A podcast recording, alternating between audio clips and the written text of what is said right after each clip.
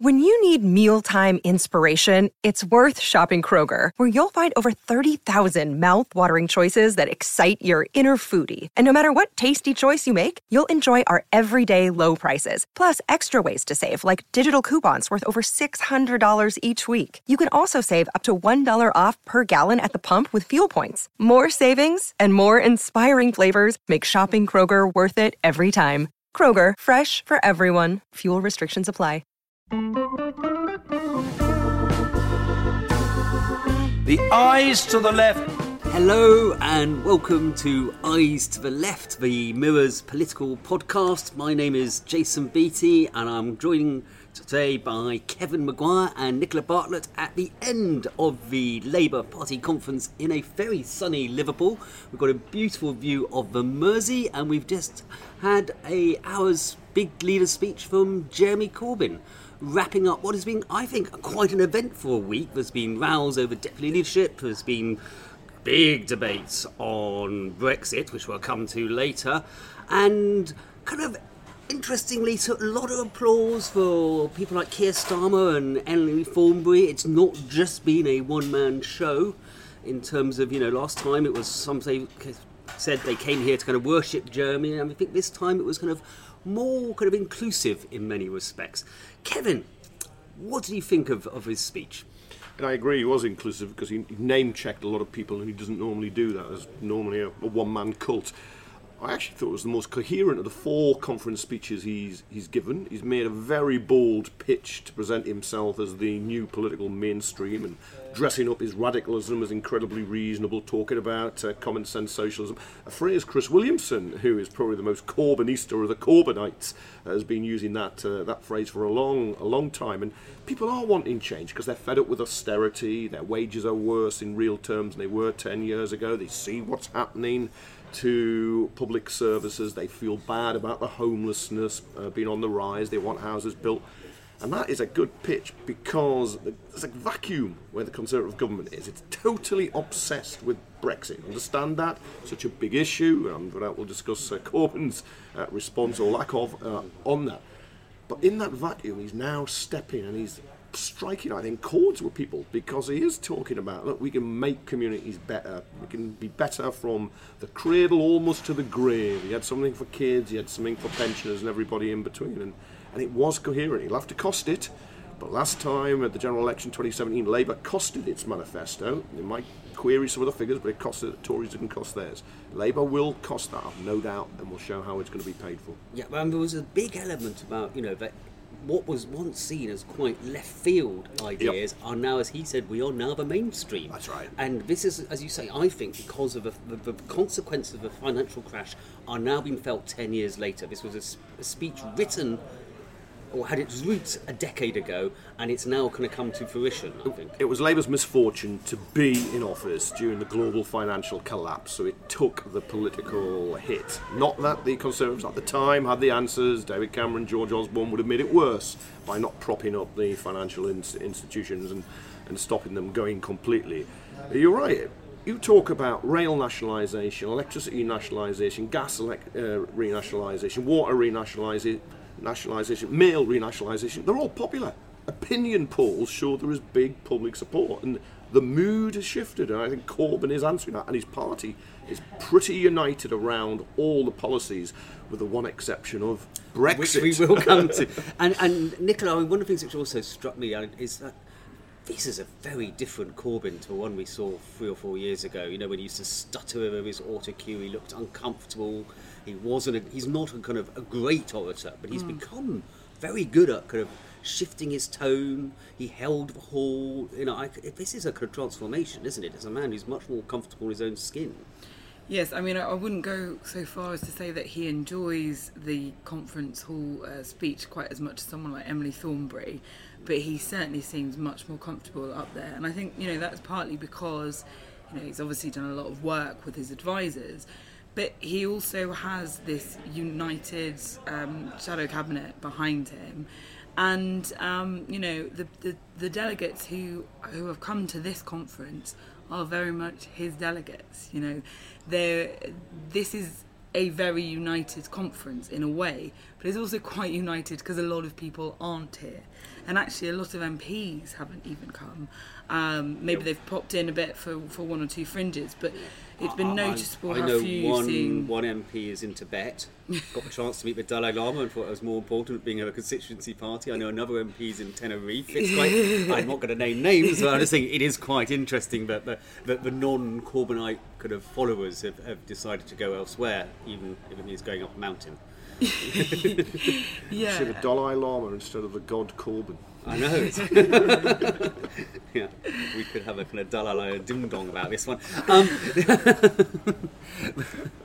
but but um, in terms of kind of, did he do enough today to kind of, you know, there was a, right at the beginning of his speech was a lot about unity. He, he, he, he broached the subject of anti-Semitism. I, I know for a fact because I was talking to his leadership team just two days ago. They would they were still undecided about whether to include anti-Semitism in the speech or not. They thought if we do include it, we're going to get damned for not being sufficiently enough in about how we phrase it or making an apology, which he didn't do.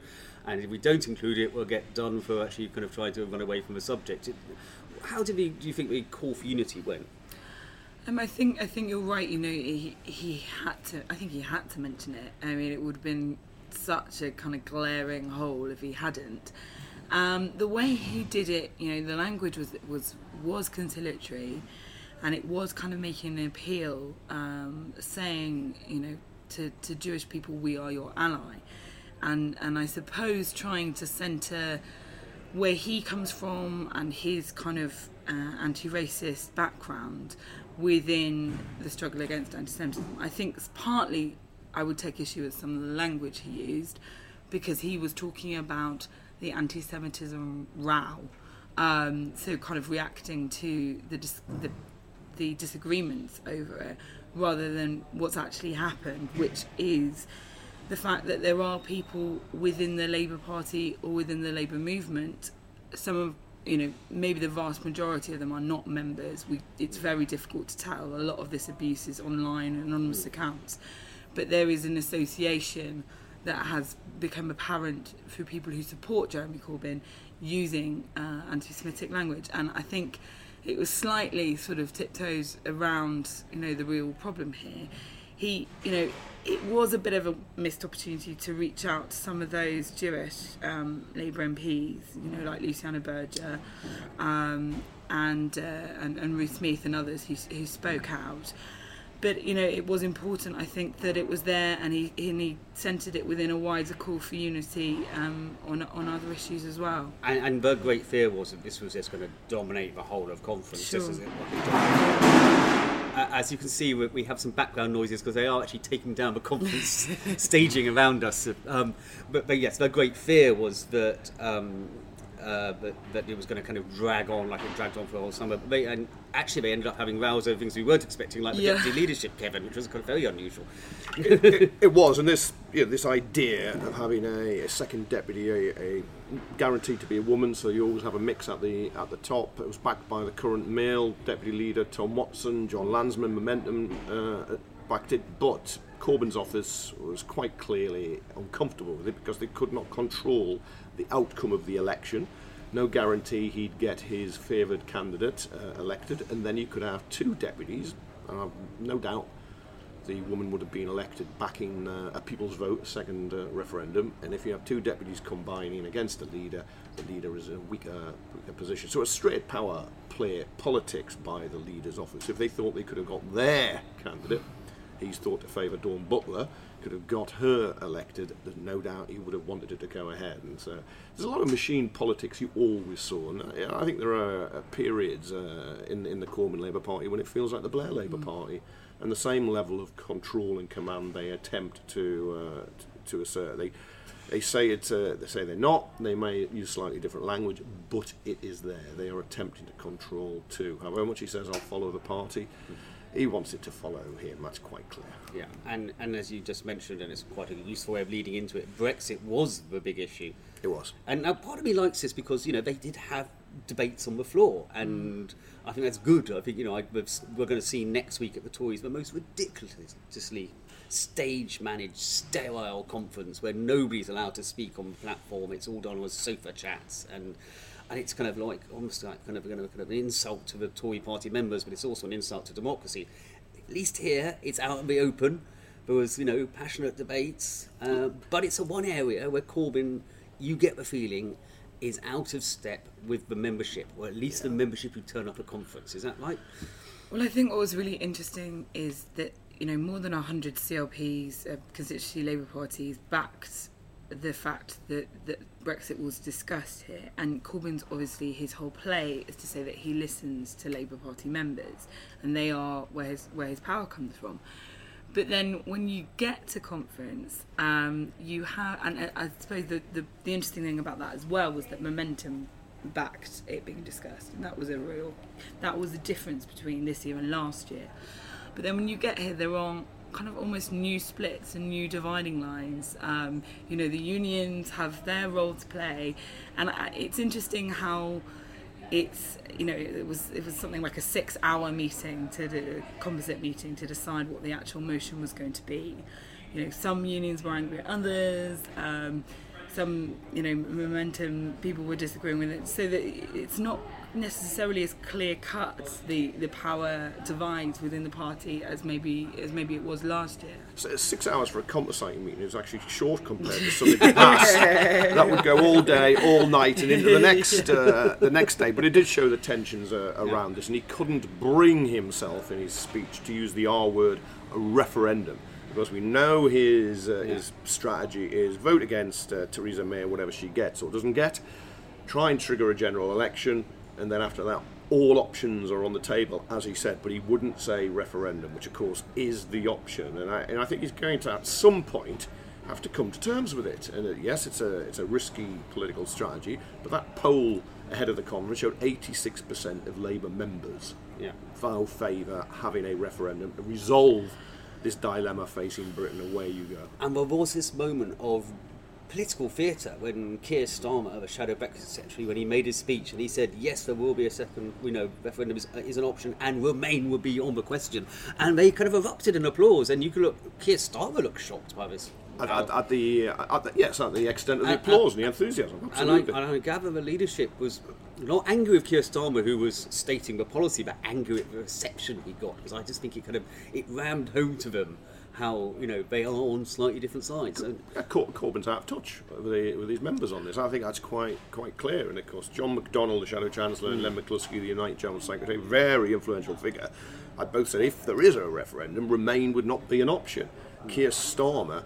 He didn't put it in this speech that was cleared by Corbyn's office. He very cleverly added it, saying yeah. Remain would be it would be a question. Naughty Keir on that. But it's it's sharp politics by Starmer, who's been dragging Labour to to this more favourable position to the referendum, and it's been a lot of shouting behind the scenes, talk of Keir Starmer at one point threatening to resign.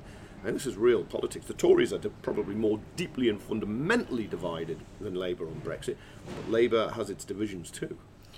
I think one of the, the problems is that you were saying that, that Corbyn is not in tune with his members on this, but actually is he in tune with some of his voters? And that's you know that's the question. For these some of these MP I mean a lot of uh, Labour MPs would vote against the deal that, that Theresa May will, will, bring back if it's you know, anything like Chequers but there are some who who will um, who will approve it because that is what they are getting from their constituencies. And they're not just the hardcore kind of Labour Leave, Kate Hoey, etc. There is a wider group who um, who quite possibly would would would back her. No, and I have some sympathy for the leadership yeah. on this one. I mean, I'm putting aside or parking Jeremy Corbyn's kind of long-standing Euroscepticism. He is very worried that the coalition, which helped him do so well in last year's election, could be fractured if they come down too heavily one side of a referendum debate. I know there's polls out there saying they could get X, win this and also test the leadership. You've got to, you've got to be bold as a leader, and you've got to take risks. You've got to take people with you. Because Labour is caught when you have two thirds of Labour voters will remain, but two thirds of Labour constituencies wanted out. And you've got to somehow square that circle. It, it, you know, the two two bits of the uh, circle. It, it's not easy, but that's what he's got to come up with a strategy. Because what would he do? I always think it's fair in, in an opposition to criticise a government that what would you do that is different. And So far, we do not know on a key issue. Sorry, Nicola. The interesting thing um, was talking to some of um, the shadow Brexit team, and they were saying that there was this big misrepresentation from Theresa May um, about uh, what uh, the EU would be willing to give. She has presented it as you can have Norway, you can have Canada, and, and that's it. And obviously, they have red lines, but they are different to the ones that the Tories um, Tories have stuck to, and that is the real problem. And I think it is fair for Labour to say we would have different points of principle. You know, they have committed to a customs union, which is not the same as the single market, which doesn't come with freedom of movement. There is there is you know room for manoeuvre, and the problem is that the Tories have set it up as this um, entrenched EU negotiations where they're not willing to, to budge at all, and it, it is they have overblown that I think. So, I. I I understand that people think that Labour's position is a fudge or it's a bit of a mess, but I think maybe we're too keen a lot of the time to see things in black and white, and Brexit just doesn't work. That Yeah, way. but the, fi- the five tests Gordon Brown had on the on joining the euro, which nobody remembers, were basically just uh, they were they were just a, f- a kind of way of getting over a problem and buying him time. No one can remember Weren't they drawn Labour's up in a six. pub as well? You were. It was I would complete- not think no one, drawn up in pubs. no one remembers Labour's or knows what Labour's six uh, issues are around Brexit. Uh, but the one that we are aware of, and you cling, is the exact same benefits of the uh, being in the single market and the customs union.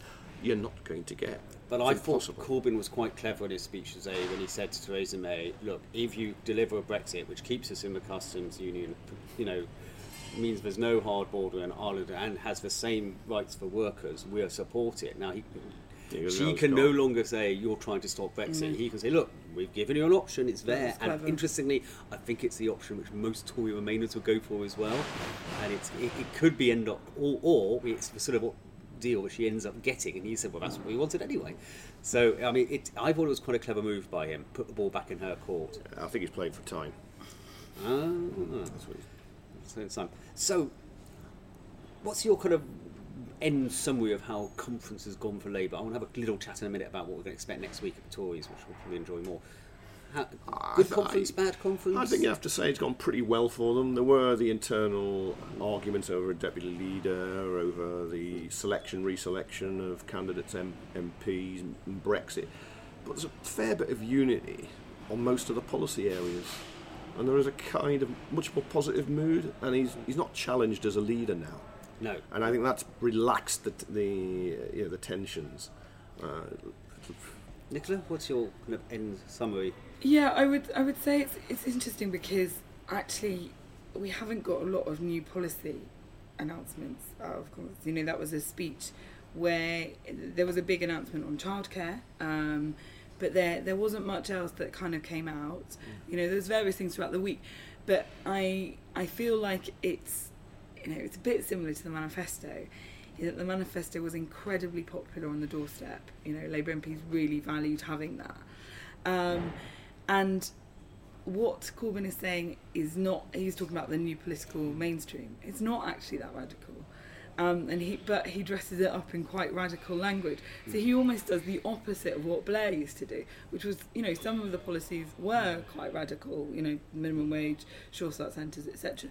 But he downplayed that.